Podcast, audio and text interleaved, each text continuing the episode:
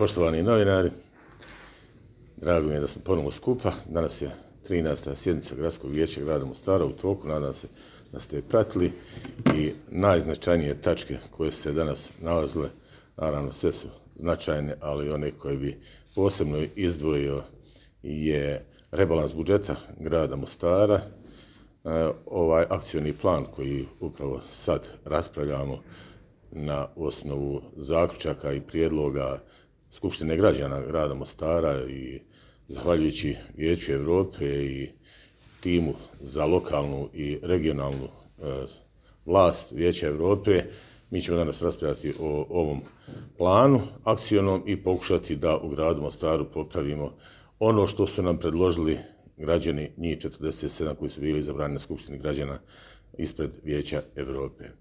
Također, danas ćemo na jednoj od tačaka, pošto smo jutro usvojili izmjenu e, dopunu ovoga dnevnog reda, imati i zaključak, znači ovim, da kažem tako, rješavanjima problema huliganstva i ulični ovih navijaških skupina u gradu Mostaru, ono što je u nadležnosti gradskog vijeća grada Mostara, pa nadam se da će i ova diskusija sigurno biti dobro iskorištena i da ćemo doći do jednog kvalitetnog zaključka, jer svi ste svjedoci zadnjih dana, a evo i nekoliko godina da se grad Mostar susreće sa e, sve većim brojem ovakvih e, navijačkih skupina i napada i gdje su ugroženi životi i građana, a i tih pripadnika navijačkih skupina. I ono što grad Mostar može, može pokrenuti dosta stvari inicijativa i mislim da je bilo dosta čekanja, čekajući na veće instance vlasti, Znači, mi još nismo makli ni koraka od toga, tako da ćemo sada ono što je u našoj nadležnosti, a što nije u našoj nadležnosti, nadam se da ćemo predložiti prema većim ovaj vlastima, nivoima vlasti, kao što je Skupština Hercegovačko-Nedeljskog kantona, da se konačno uđe u obračun sa ovim dešavanjima, da više nikad u gradu Mostaru nemamo ovakvih problema ili da svedemo na minimum. To su neke najznačajnije, znači, evo, ako sam nešto zaboravio, naravno da ste vi pratili, ali iz dnevnog reda bi izdvojio ovo, gradonačelniče, izvolite, a onda pitanje. Evo ja vas sve lijepo pozdravljam i zahvaljujem još jedan put na ovako velikom interesu na sasjednice Gradskog vijeća grada Mostara. Kako je predsjednik rekao, je 13. sjednica, dnevni red ste vidjeli, e, usvojen je rebalans budžeta grada Mostara s tim da malo u rokovima vidjeli ste kasnimo, tako da malo smo pod pritiskom da donesemo u sljedećih 15-20 dana i nacrt budžeta za 2022. godinu. Mislim da ćemo uspjeti u sve moguće poteškoće koje imamo, jako puno je posla.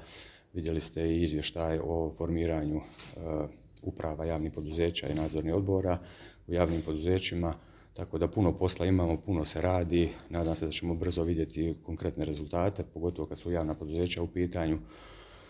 Evo, otvoreni smo za pitanja. Evo, gospodin Marić je spomenuo zaključak koji se odnosi na huliganske nerede. E, zanima me šta konkretno podrazumijeva taj zaključak, šta se konkretno planira poduzeti po tom pitanju i šta je do sad urađeno na tom polju. Evo, gospodine Poliću, da li ste se vi sastali sa ministrom Bevandom, jeste li donijeli neke zaključke? Šta je sa zaključcima sa vijeća koje, koje se donesena i je li se šta realizovalo do sad? Pa, nažalost, je grad Mostar nije u nekakve velikoj mogućnosti da nešto konkretno poduzme tu sigurnost, je ipak nekako na županijskom nivou i policija i sve ostalo. Ali smo imali naravno i to više sastanaka sa Ministarstvom unutarnjih poslova županije, i evo razgovarali pitanje jedno od vječnika je bilo e, zašto se ne postave kamere po gradu Mostaru? Radimo na tom projektu znači nije to sad baš samo da vi kupite kamere i postavite radimo na tom projektu i vrlo brzo će se izrealizirati ja se nadam negdje u prvom mjesecu ove sljedeće godine. E, naime onaj ko malo podrobnije prati budžet grada Mostara E, pitanje jedne od vječnica je bilo zašto se ne stavi novac u budžet e, mi smo imali jednu odluku županijske vlade gdje su oni u obvezi isplati gradu Mostaru, a konto radara koji se nalazi tu blizu nas na bulevaru, nekakvih 360 tisuća maraka otprilike, e, i ta sredstva su planirana za postavljanje kamera. Hoće li to biti dovoljno dobro rješenje da ovakve nemile incidente spriječimo, ne znam.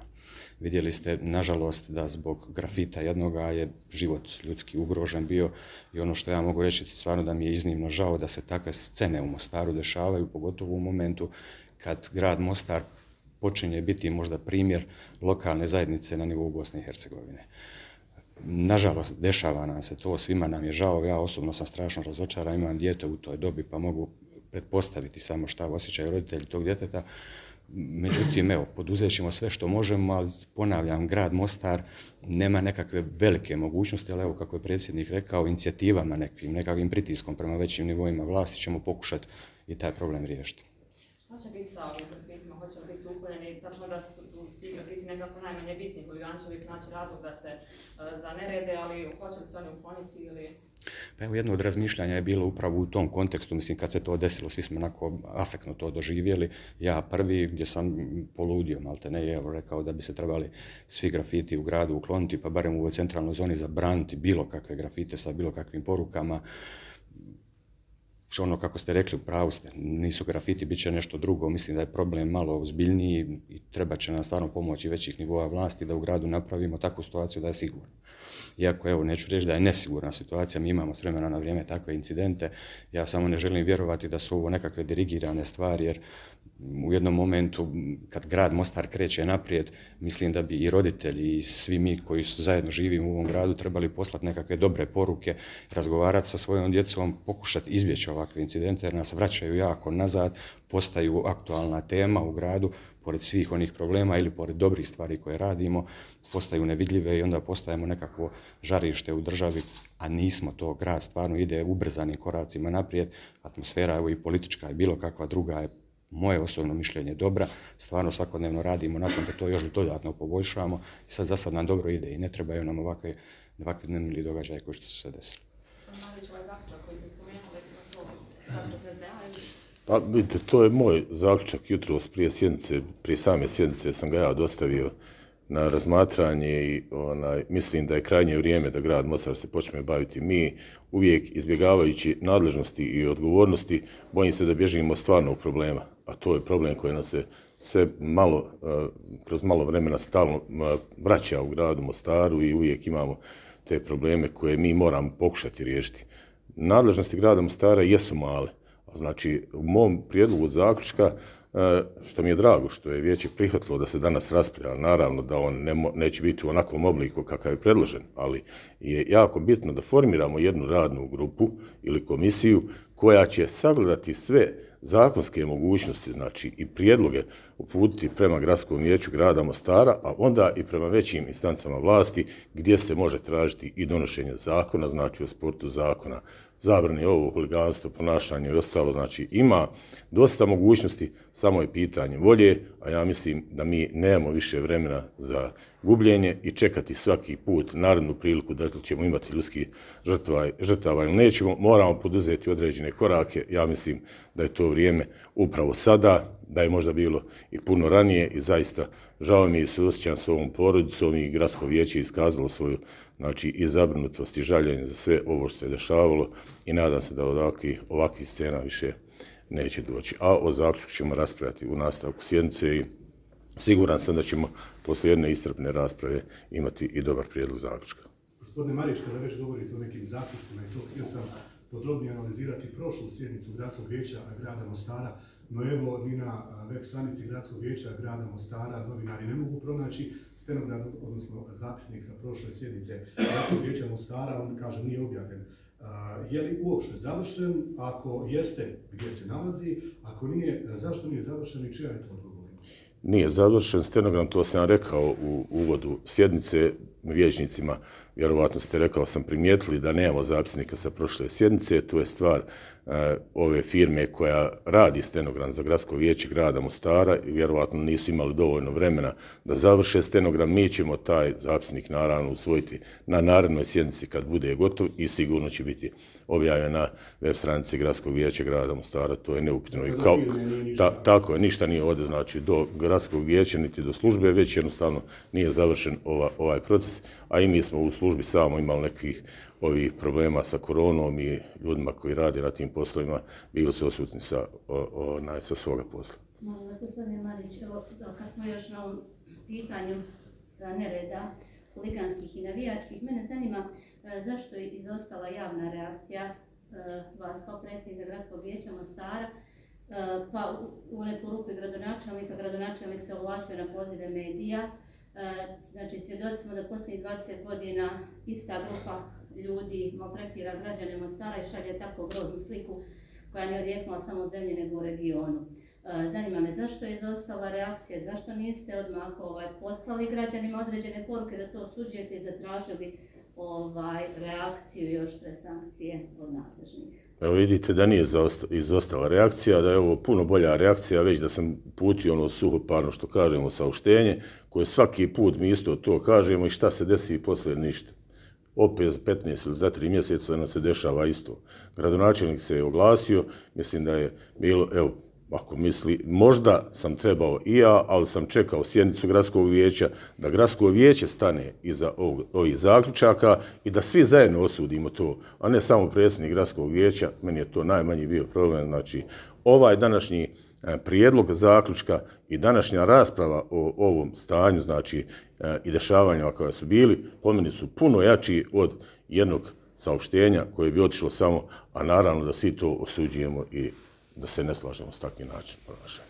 Molim vas, koliko ste, e, evo, dakle, kao predstavnici gradske vlasti, ali i kao članovi, odnosno funkcioneri vaših stranaka, svjesni činjenice da je policijski sistem u HNK urušen i šta možete poduzeti po tom pitanju?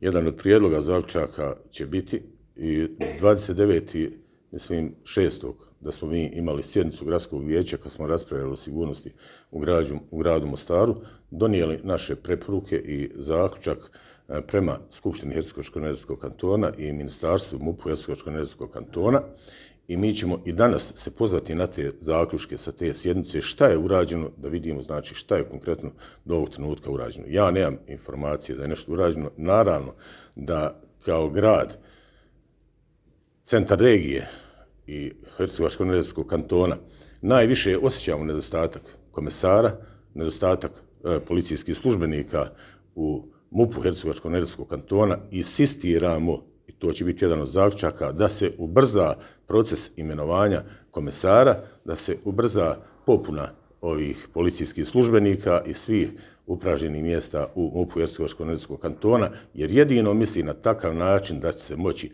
odgovoriti ovakvim stvarima, jer zaista poražavajući su rezultati kad znamo koji je broj preko 200 i nešto policajaca da fali u eh, MUP-u Hercegovačko-Neretskog kantona. Gospodine Kolić, kaže će se razgovarati evo izmjenama statuta grada Mostara, jel se već je razgovaralo kada to možemo očekivati, jedno je također od važnih pitanja.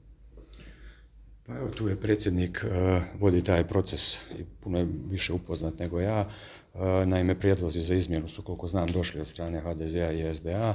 Eh, Trenutno smo u- fazi da je poslano, poslano upit prema OHR-u, tako da taj proces će biti, ja se nadam, evo, vrlo skoro, izmjene statuta se trebaju desiti, to uopće nije upitno, je trenutni statut koji, koji je na snazi i ovakav raspored vječnika koji trenutno imamo su malo u koliziji, tako da evo radimo na tom, nadam se da ćemo vrlo brzo riješiti taj problem. Gradonačelniče u Mostaru je pokrenuta inicijativa za izgradnju e, zajedničkog spomenobilježja svim civilnim žrtvama rata koji bi grad Mostar, kako je rečeno, odao e, počast kao multietnička sredina e, tim žrtvama. Želim čuti vaš stav o tome, malo detaljnu informaciju kao gradonačelnik.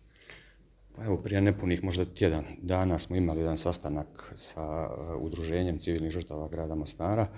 Uh, u, na tom sastanku su bili prisutni i uh, djelatnici OSCE-a koji nas prate u tom cijelom procesu i razgovarali smo i na dobrom smo tragu da riješimo taj problem. Ja sad za sad ne bi izlazio s nekakvim posebnim informacijama jer imamo par lokacija o kojima razgovaramo, tako da evo, na vrijeme će biti, nadam se sljedeću godinu da ćemo imati taj spomenik svim civilnim žrtvama rata ko što ispada. Ono što je najbitnije, volja postoji. Apsolutno. Gospodine Marić, možda još jedno pitanje, molim vas, ovaj...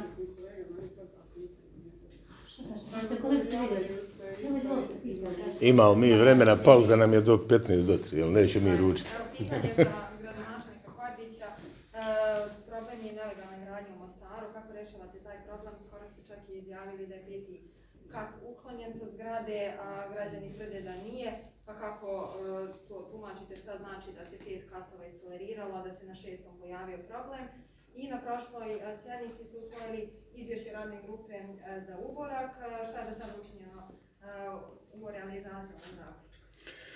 Pa evo što se tiče ilegalne izgradnje, referirate se pretpostavlja na onaj intervju koji je bio na jednom od radija tu u gradu Mostaru. E, pa mislim da sam jasno objasnio. Znači, problem ilegalne izgradnje je jedan zaostatak od rata na ovamo i vrlo ozbiljan problem grada Mostara.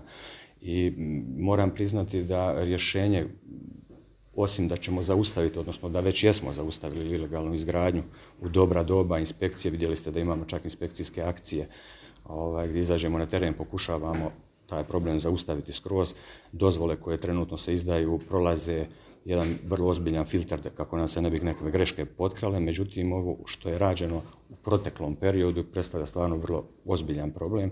Što se tiče konkretno objekta na Bijelom rijegu, pretpostavljam za njeg da mislite, e, u razgovorima znači i sa inspekcijom i sa investitorima i sa svima naloženo je rušenje šestog kata. Ja sad stvarno ne mogu procijeniti jer koliko ja znam srušenje šestog kata, takvu informaciju ja imam. E, objekat kao takav ima dozvolu, E, stanari su se žalili većim razinama vlasti na tu dozvolu, to je vraćeno ponovo u urbanizam, radi se na tom predmetu. E, ono što sam ja u tom intervju pokušao objasniti ljudima da nažalost to nije jedini objekat koji je po sličnom principu rađen u gradu Mostaru, masa ih je.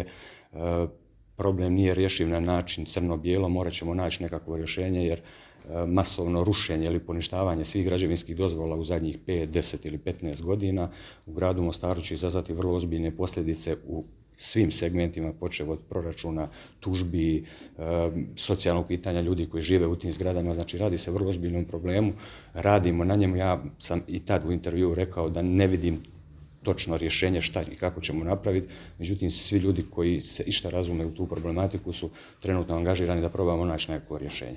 Vi ste svjedoci i ne znam, evo, državama u, u regiji, u Republici Hrvatskoj svojevremeno je donesen zakon o legalizaciji gdje je, ako se sjećate, bila priča ukoliko bi se krenulo rušenje svega ilegalnog što je izgrađeno, da bi to trajalo 300 godina i zahtijevalo šta već zahtijevalo, donijeli su jednu odluku da idu u legalizaciju objekata koje nisu na infrastrukturi nekoj bitnoj poput, ne znam, cijevi, dalekovoda i svega ostaloga. Mislim da smo mi kroz odluku gradskog vijeća koja je donesena svoje vremeno e, negdje na sličnom tragu da ćemo pokušati spasiti ono što se da spasti i naravno u buduće ne dozvoliti ovakve anomalije koje su se dešavale od rata na ovo.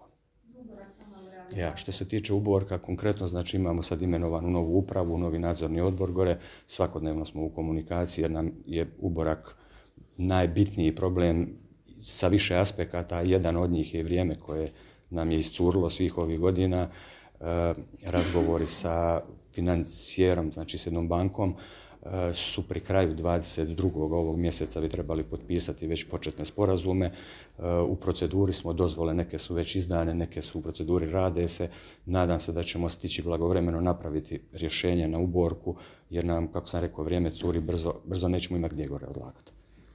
Dva kratka pitanja, ako mogu Prvo je, ima nekakvih novih informacija glede Čirine zgrade, jer znamo da se to već jako otpeglo i odvuklo i da nijedna strana ne popušta, je li bliže popuštanju i je li ovaj rebalans proračuna možda korak naprijed prema bazenu za glavnu kudar i za svu ostalu djecu koja bi htjela imati normalan olimpijski bazen. Možda bi bilo manje koliko organizma da Pa evo što se tiče, što se tiče e, bazena i, i rebalansa, e, malo prije sam rekao, donosimo ga pred kraj godine, za 15 dana ćemo morati imati proračun za 2022. u nacrtu. E, drago mi je da je stavljen jedan izvjestan iznos za izradu projektne dokumentacije i nadam se da je to stvarno taj korak bliže prema izradi bazena, znači da li treba Mostar imati olimpijski bazen ili ne treba, uopće nije pitanje, treba ga imati. E, da li je prioritet u ovom momentu u odnosu na sve druge probleme koje imamo, o tom se može diskutirati, međutim, evo, zahvaljujući lani našoj je to postala tema i drago mi je da je postala tema upravo zbog nje jer je napravila fantastičan rezultat. Potrudit ćemo se da nađemo sredstva, zato vi znate da se radi o više milijonskom projektu. Eh, imamo izvjesna obećanja sa drugih razina vlasti, angažirat ćemo se jako da probamo sredstva iznaći i vani, eventualno neke kreditne aranžmane i ostalo, stvarno ćemo se truditi da u našem mandatu pokušamo barem donekle dovesti priču oko bazena e, kraju. Ono što meni osobno je drago, jele, ne znam je li medijski bilo isprećeno, e, eh, Banja je u rekonstrukciji, tu nam je prošao jedan IPA projekat od skoro pola miliona eura, mislim da je vrijednost, radimo rekonstrukciju kompletne banje, tako da ćemo evo imati nekakav bazen do tog nekakvog momenta, ovaj, kad bi se trebao izraditi olimpijski bazen, imamo dole bazen od, od, od sveučilišta koji bi isto, evo ja sam u razgovorima sa, sa rektorom, da pokušamo mi ko grad pomoć isto da jednom prelaznom rješenju, da dobijemo i dole adekvatan bazen za treniranje, tako da evo, radimo stvarno na svim ovim pitanjima koja vi postavljate. Čirina zgrada, ono Mikačića Či, či, čirina zgrada, i, pa jest, ja, e, je rješenje, ja moram priznati da sam ja evo i zbog rebalansa i zbog javnih poduzeća nekako mi je se to maklo iz fokusa. Ovaj, svakodnevno razgovaramo sa stanarima, imamo izvjesni dogovor, zadnji put sam rekao, jedan od stanara ne pristaje na ovu, ovu ponudu koju je grad dao. E, nadam se vrlo brzo od željeznica da ćemo imati pozitivno, pozitivan stav kad je u pitanju rušenje, jer magistralna cesta se mora završiti ovako i onako. Sad hoće li to biti do kraja godine, ali nadam se vrlo brzo, očekujemo u stvari svaki dan da se nešto desi po tom pitanju. Evo, možete nam prokomentarsati imenovanja u javnim preduzećima, jeste li se uvodili kriterijom izvrsnosti, ko što ste najavili prije nekoliko mjeseci, ili su tačna ova medijska pisanja, da je izvršena politička preraspodjela, jer se mnoga imena koja, se, koja su izabrana u tim javnim preduzećima dovode, u, dovode sa SDA ili HDZ. Evo, malo prije sam komentirao, vjerojatno bilo koga da izaberete, uvijek ćete nekakvu poveznicu naći s nekim ili s nečim i onda nekom neće odgovarati. Ono što ja odgovorno tvrdim, stojim iza tih ljudi, znači devet javnih poduzeća trenutno je dobilo nove direktore i to je možda najbitniji moment, jer od, od momenta njihovog imenovanja mi imamo mehanizme upravljanja tim javnim poduzećima. I to je ono što je najbitnije. Što se tiče ljudi koji su izabrani, pogledajte malo imena, pogledajte njihove životopise, pa ćete vidjeti da se ipak radi o ljudima koji imaju nekakvu priču iza sebe, imaju izvjesno iskustvo. E, na sjednici sam rekao da se nekad i divim tim ljudima, ulaze u vrlo ozbiljan problem. Javna poduzeća su u stanju takvom kako jesu, treba će puno mudrosti, hrabrosti, truda, rada, novca da to stane na noge i da vidimo rezultate tih javnih poduzeća. Molim vas, možda još pitanje, možete i vi, e, prvenstveno sam mislila da gospodin Salen Marić komentariše, ali vi, znači izvještaj o imenovanju privremenih uprava u javnim preduzećima i nadzornih odbora na sjednici gradskog vijeća. Čuli smo da ni u jednom od tih preduzeća na rukovodećim pozicijama nema ljudi iz srpskog naroda, kao i da je u nadzornim odborima samo njih dvoje. Odnosno da je više od 30 ustanova javnih u gradu Mostaru, ni jedna osoba e, na rukovodećoj poziciji nije iz reda srpskog naroda i da ih ukupno pet u upravnim nadzornim odborima, te da je li HDZ da najdirektnije ugrožavaju egzistencijalna prava srpskog naroda. Evo, ako može komentar i ovaj, hoće li se to... Pa ne znam, ja moram priznati da ja nemam potrebu se braniti uh, kad je u pitanju odnos gradske uprave trenutne na čelu koje sam ja, kad su u pitanju Srbi, Bošnjaci, Hrvati, ostali ili bilo ko drugi. Um, kriterij izbora direktora u javna poduzeća apsolutno nije bio nacionalni. Znači ja nisam imao problem s tim, nisam razmišljao ko je kome otac, babo ili šta god. E, znači, tako da ja ne bih htio da, vidjeli ste da je na sjednici vijeća nekako krenula priča u tom smjeru, ne bih htio da to postane sad tema, jer ne treba biti tema. Ono što je važno da smo uspjeli u relativno kratkom roku izabrati nove uprave, nove nadzorne odbore i da od od njih očekujemo sad trenutno rezultate. I mišljenja sam, ako uspijemo te firme spasiti i podići na noge i da rade dobro svoj posao, da će sigurno u tim firmama naći i Srbi, i Hrvati, i Bošnjaci svoju sreću i svoje mjesto. Ovako drugo neće funkcionirati. Dobro, ja to nisam pitao, bio bi obračun između nas dvojice, pa dobro da ja to nisam pitao. A ja vas hoću pitati, gradonačelniče, a, ovaj problem sa gradskim fontanama. Molim vas, Jedna je nisam završila krajan pitanje, gospodin Marić po ovoj temi nije odgovorio A, i zanima me, znači gospodin Marić da prokomentarišete, podržali ste to i da nam odgovorite, pošto vidimo da u, u svim tim preduzećima i odborima ima veliki broj ljudi iz SDA, da nam odgovorite a, po kojim zapravo kriterijima i kvotama, kakve su to kvote, kako se ovaj raspodjeljuju mjesto. Pa gradonačelnik vam je dobro odgovorio, znači odluka vijeća je jasna i jasne su nadležnosti gradonačelnika. Gradonačelnik je to radi u skladu sa svojim ovlaštenjima. Evo ja, kad već to pitanje ima taj nacionalni preznak, zamolio bih vas da pogledate samo strukturu uposlenih u gradskoj administraciji, kad su u pitanju ovaj, evo, pripadnosti bilo kom narodu i pogledajte sad strukturu uposlenih u zadnjih evo, 8 mjeseci, kad su pitanje pitanju ugovore o dijelu, pa onda postavite pitanje ima li znači, te diskriminacije bilo koga kad u pitanju. Kako je ova gradska uprava i ovo, odgovorno tvrdim da se vodi računa o nacionalnoj zastupljenosti, a meni je isključivo stalo da bude po popisu iz, dvije, iz 91. godine, znači onaj popis kako je rekao, što je rekao i statut grada Mostara i ustav, da sve treba biti popunjeno po popisu iz 91. godine, ja se apsolutno zalažem za to. Još kratko, evo samo za kraj, da nam kaže ovaj problem oko fontana, o čemu se tu radi, ko osvjetljava, ko skida svjetlo i kada će taj problem biti riješen na jedan jedinstven način, nego da niko ne zna. Pa dobro, ovako moj stav nekakav s početka je bio da pokušamo fontane kojih imamo na sreću jeli, iz svakog perioda ove naše države, da se m, ti ukrasi grada stave u funkciju, da se pusti rasvjeta. E, napravljen, ja sam se isto, moram priznat, malo i razočarao, malo i nasmijao, e, napravljen je gaf na ovoj fontani tu, e, što se tiče rasvjete, firma s kojom imam ugovor, je osvjetla to vjerojatno u najboljoj namjeri i želji da nikog ne uvrijedi i ostalo, da se fontana stavi u funkciju, ispalo je tako kako ispalo, promijenit ćemo, nek bude to najveća greška koju smo napravili u mandatu, ja ću biti sretan. Mogu ja još jedno pitanje? Tragom pitanja gospođe Čabar za zgradu razvitak. Uh, a i špekulacija u gradu da je bivši vlasnik prodao, jel? A taj objekt, da li imate u gradskoj upravi te informacije? Navodno je potencijalni investitor već uputio određene zahtjeve. A bilo bi ali regulirano i pitanje, stambeno pitanje ljudi koji su živjeli u toj zgradi. Pa, da, imali smo izvjesne izgo, iz, razgovore sa potencijalnim investitorom, to je li nekog nekom prodao, vjerujte, ja nemam tu informaciju. E, jedno od idejnih rješenja sam osobno vidio, e, evo kako ste i pitali šta će biti sa ilegalnom izgradnjom i svim ostalim, stvarno smo tu jako pažljivi.